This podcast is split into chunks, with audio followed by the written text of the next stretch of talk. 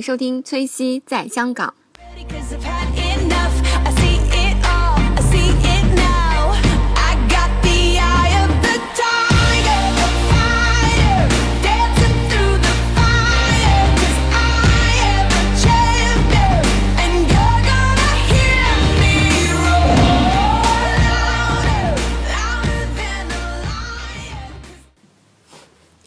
嗯，大家好，欢迎收听崔西在香港。那这期呢，我们想为大家介绍一部电影，电影的名字叫《钢锯岭》。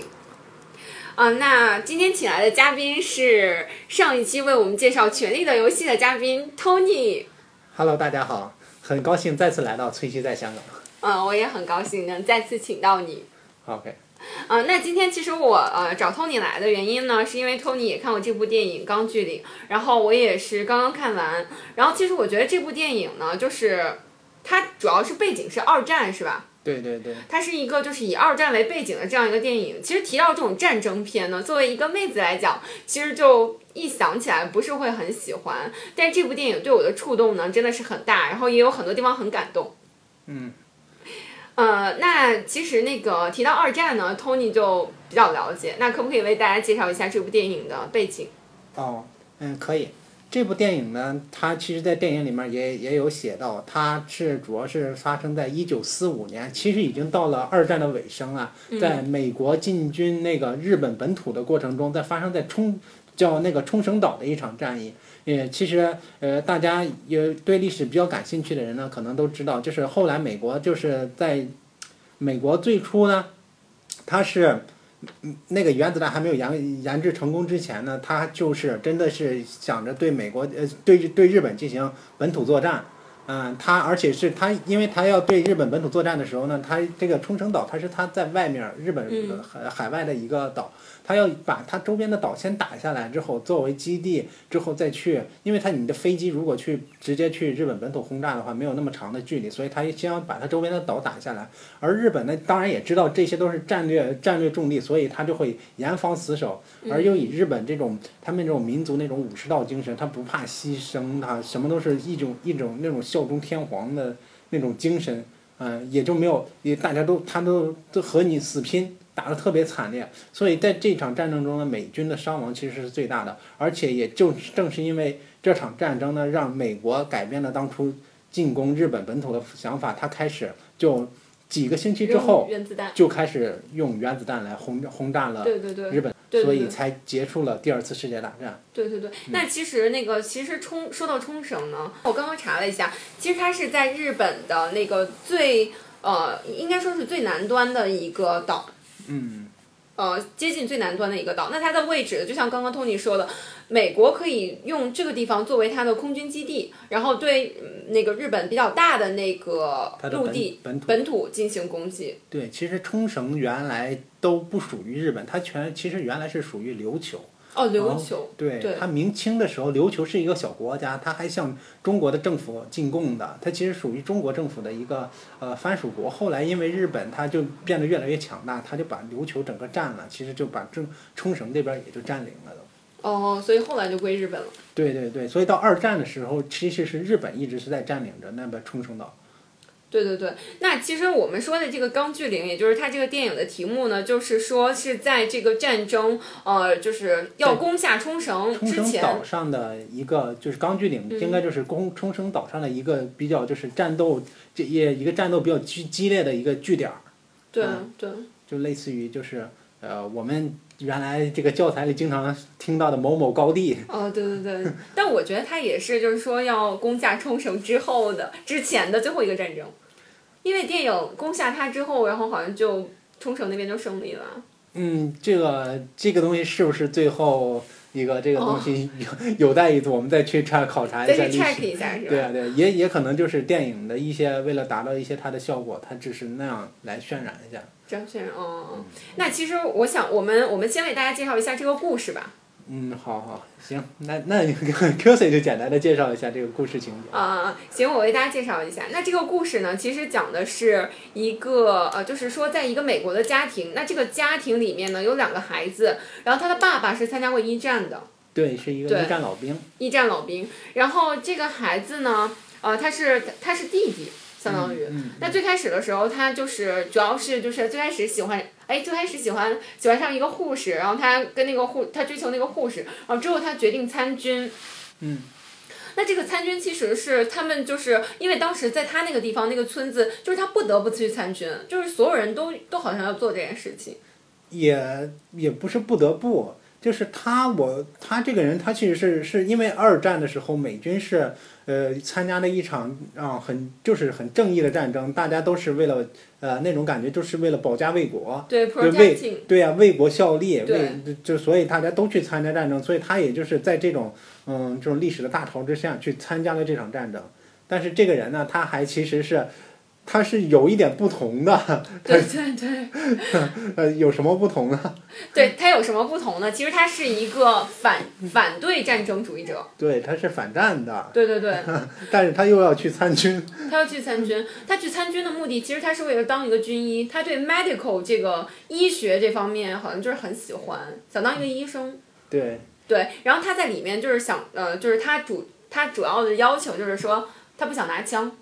对，然后当时就是，当时就是，那当然会，你去参军，你你自愿参军 volunteer，然后你又不想拿枪，肯定会遭到当时的反对。对，所以我们刚刚看、看刚刚看这种电影的时候，也会也觉得这个人有点是不是奇怪。太事儿了？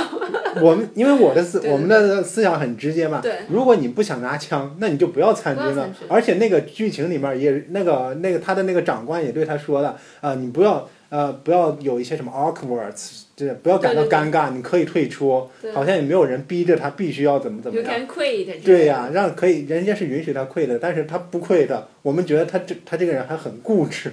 所以我们的我其实我们连包括观众，甚至他剧里的那个妻子，对他都不是特别理解。对对对，刚开始我就觉得这也太任性了吧，就是就是因为你你真的去战场，你不拿枪怎么可以？对呀、感觉这是要坑队友的。对，就是坑队友，不仅仅是坑队友。从小，比如说我我受的那种观念的教育就是军令如山，你一定要听从，尤其在部队里，你必须听从长官的命令。对对对，对对对，然后就当时觉得，我当时就觉得这也太假了吧。对，你有这种感受吗？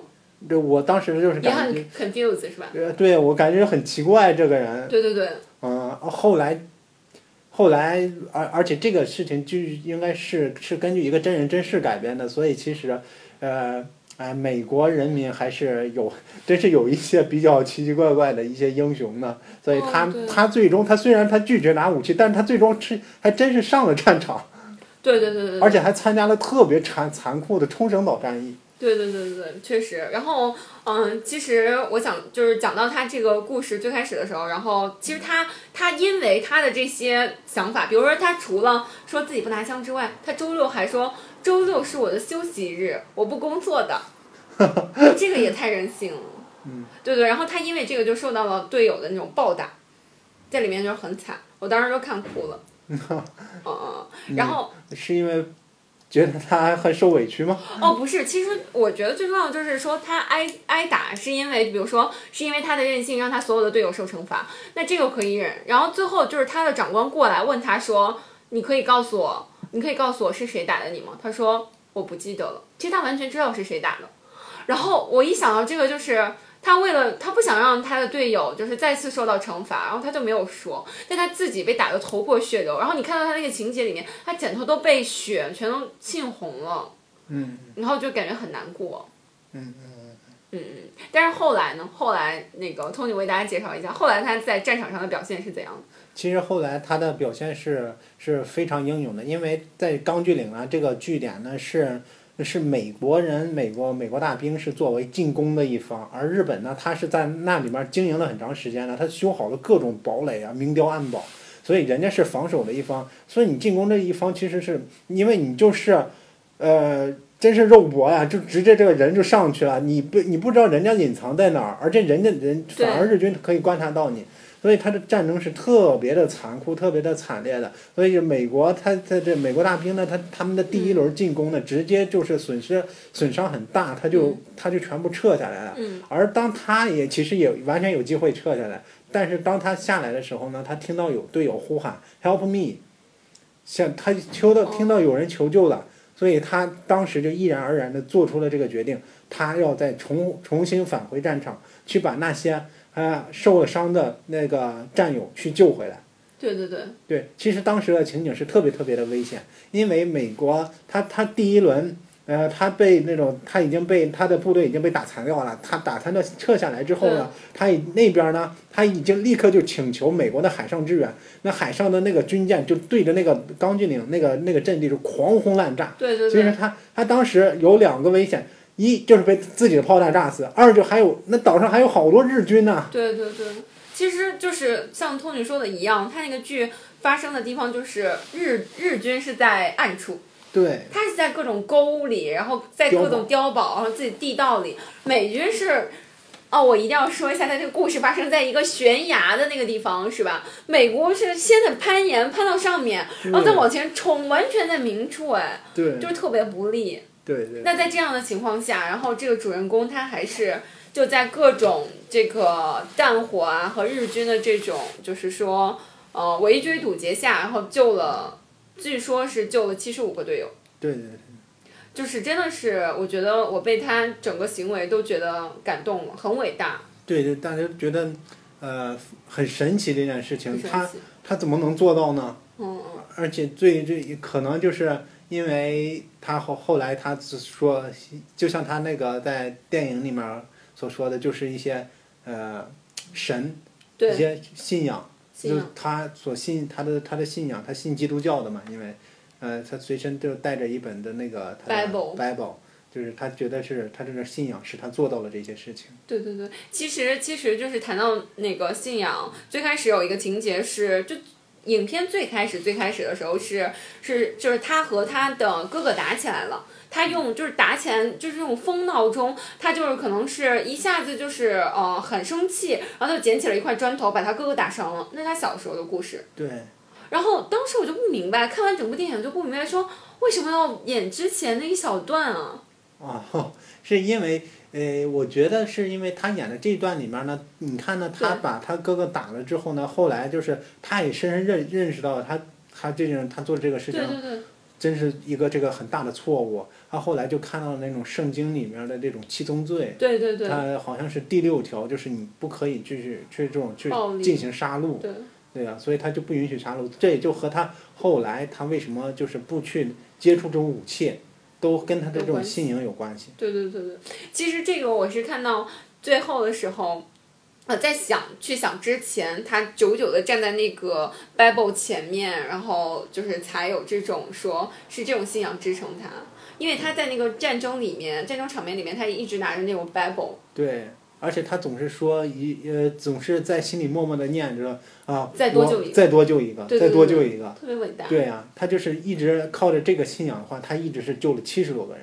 对对对。对，那其实说到他为什么不拿枪，还还有一个原因，就是因为他爸爸其实是受到一战的巨大的，可以说是迫害吗？这不是战争创伤吗？创伤，就是他所有队友都在战争中死掉了，嗯然后他就。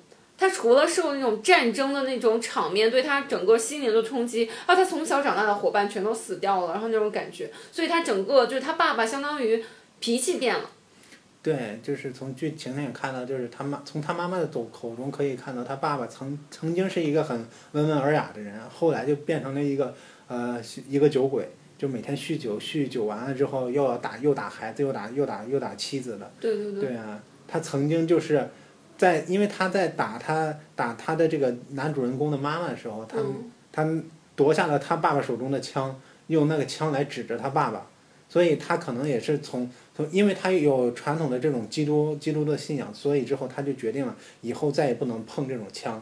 对对对，其中其中这个电影里面还有一个情节，就是他在那个战壕里的时候，和他战友在讲这个故事的时候，然后他那个战友就问他说：“那那你你当时有杀了你爸爸吗？”就问他这个事情，他说：“虽然我表面上没有去拨动这个扳机，但是我内心是把他杀了。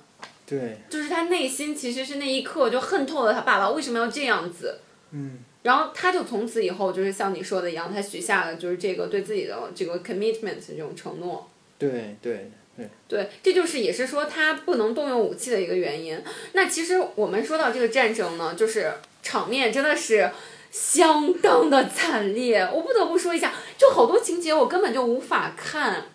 对，可以这部剧可能对对一些女生来说确实是，呃，我作为一个男生，我都觉得这个，就是我当时看完感觉，哎呀，我就就我当时给我的震撼就特别大，就是战争太残酷，可不能，可真是不能再打仗啊！这，太残酷，太残酷了，这这个事情。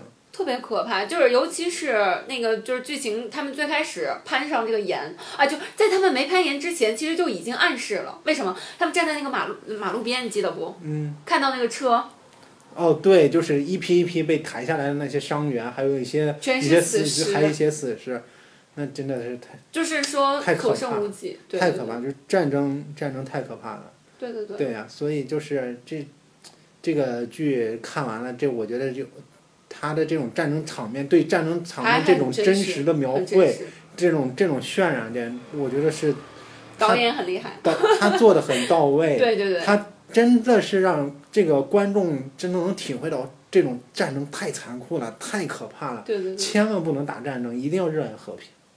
对对对，那其实我看到就是他们攀上去，攀上去之后，然后就是整个那个就相当于那个那叫什么木石头上各种地上全都是死尸，那死尸就是场面各种。就是死的，然后而且都长蛆了，然后还有老鼠在咬食尸体，就是那个场面真的很真实。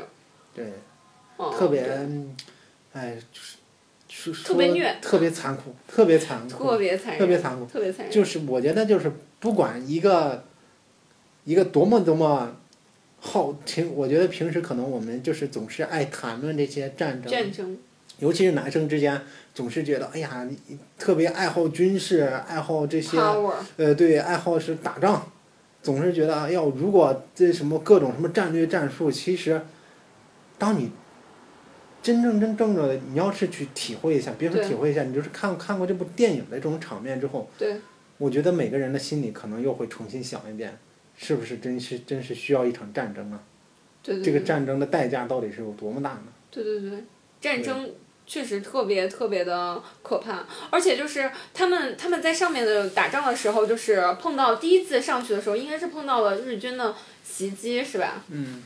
第一次袭击的时候，他们有没有战胜？哦，就他们攻那个碉堡的时候，第一次是吧？对对然后攻碉堡的时候，其实就死了好多人，对对对就很不小心的，他的上去能有，我感觉好多战友啊，就死了，死了很多，噗一下就被打死，然后我看了就好虐心，好难过啊。对然后最后就是他们第一次战斗还是胜利了，那第二次他们就是呃剩那几个人在凌晨的，就应该是在早晨的时候被日军突袭了。那日军就是好多好多人啊，我看那个屏幕就是密密麻麻的人就过来了，我就想他们完了，他们完了。对，的的确是也几他们几乎也是去被打残了，所有剩下的人也都去撤撤离下去了。对对对，然后剩下他们就撤离，那就在这个时候，这个主角他就在那个悬崖上。其实他救人的地方不是说像咱们想的那么平坦，他真的是从悬崖的顶上一个一个把一个受伤的伤员从顶上运到底下拿。绳子束下去，对，对，那个难度也特别大。对他那个画面里就是他的手都都是血，，他的手全是被绳子勒出来的血。对对对对，然后包括说，就是他怎么，你就想想他怎么运这个七十多个人，然后刚开始还没有支援，然后大家也没有发现，然后最惨烈的还是就是他之前还有就是说美军的这边的弹火为他 cover 掉，呃，为他 cover 做掩护，嗯，其实那个弹火当时也不一定是为他做掩护，是因为他们日军太多了，哦，所以他们就撤退了，就让那种美给美军那边打电话，让美军来开始轰炸，对对对。因为他们已经那个日军从从那碉堡里面出来了。对对对，但是就后来就没有那个弹火的掩护，日军就赤裸裸的可以看见他对，偷袭他，还。对。对。所所以当时那个那个场景真的就是，呃可以说是千钧一发，他随时都可能有那种被牺牺牲的牺牲的危险啊、喜欢我的小伙伴呢，可以关注我的新浪微博“崔西在香港”，然后我们也有自己的微信公众号“崔西在香港”。然后希望大家如果喜欢节目的话，可以多多转发，然后多多点赞，然后也可以留言打赏，都可以。然后如果你有哪些自己感兴趣的话题呢，也可以留言告诉我，或者是在我们的节目里，或者是在新浪微博上啊、那希望大家可以持续关注我的节目哦，也感谢大家呃呃一直以来的支持。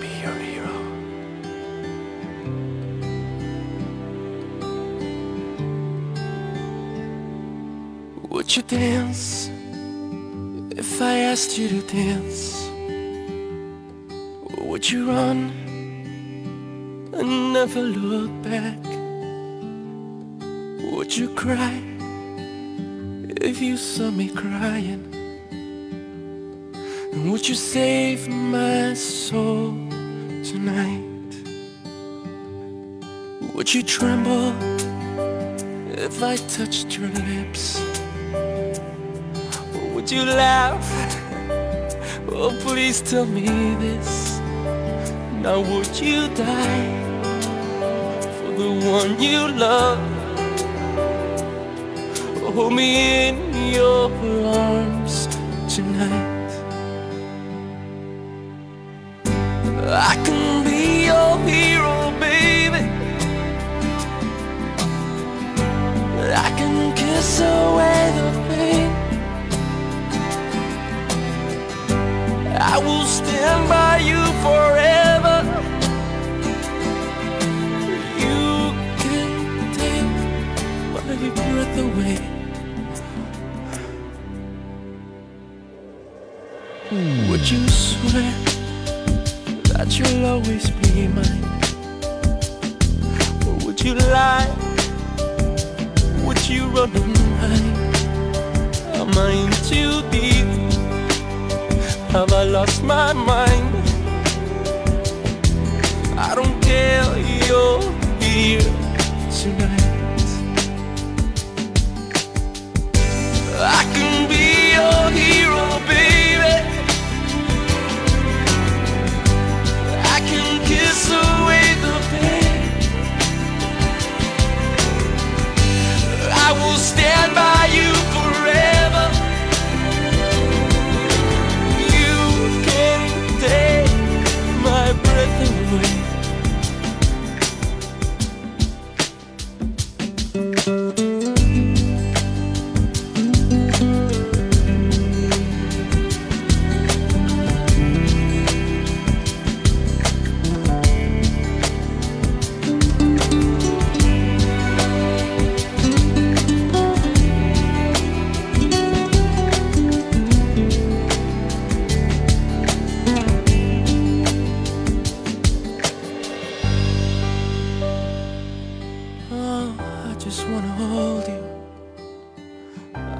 I just wanna hold you.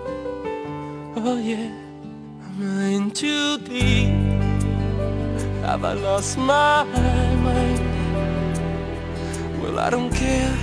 You're here tonight. I can be your hero, baby. I can kiss away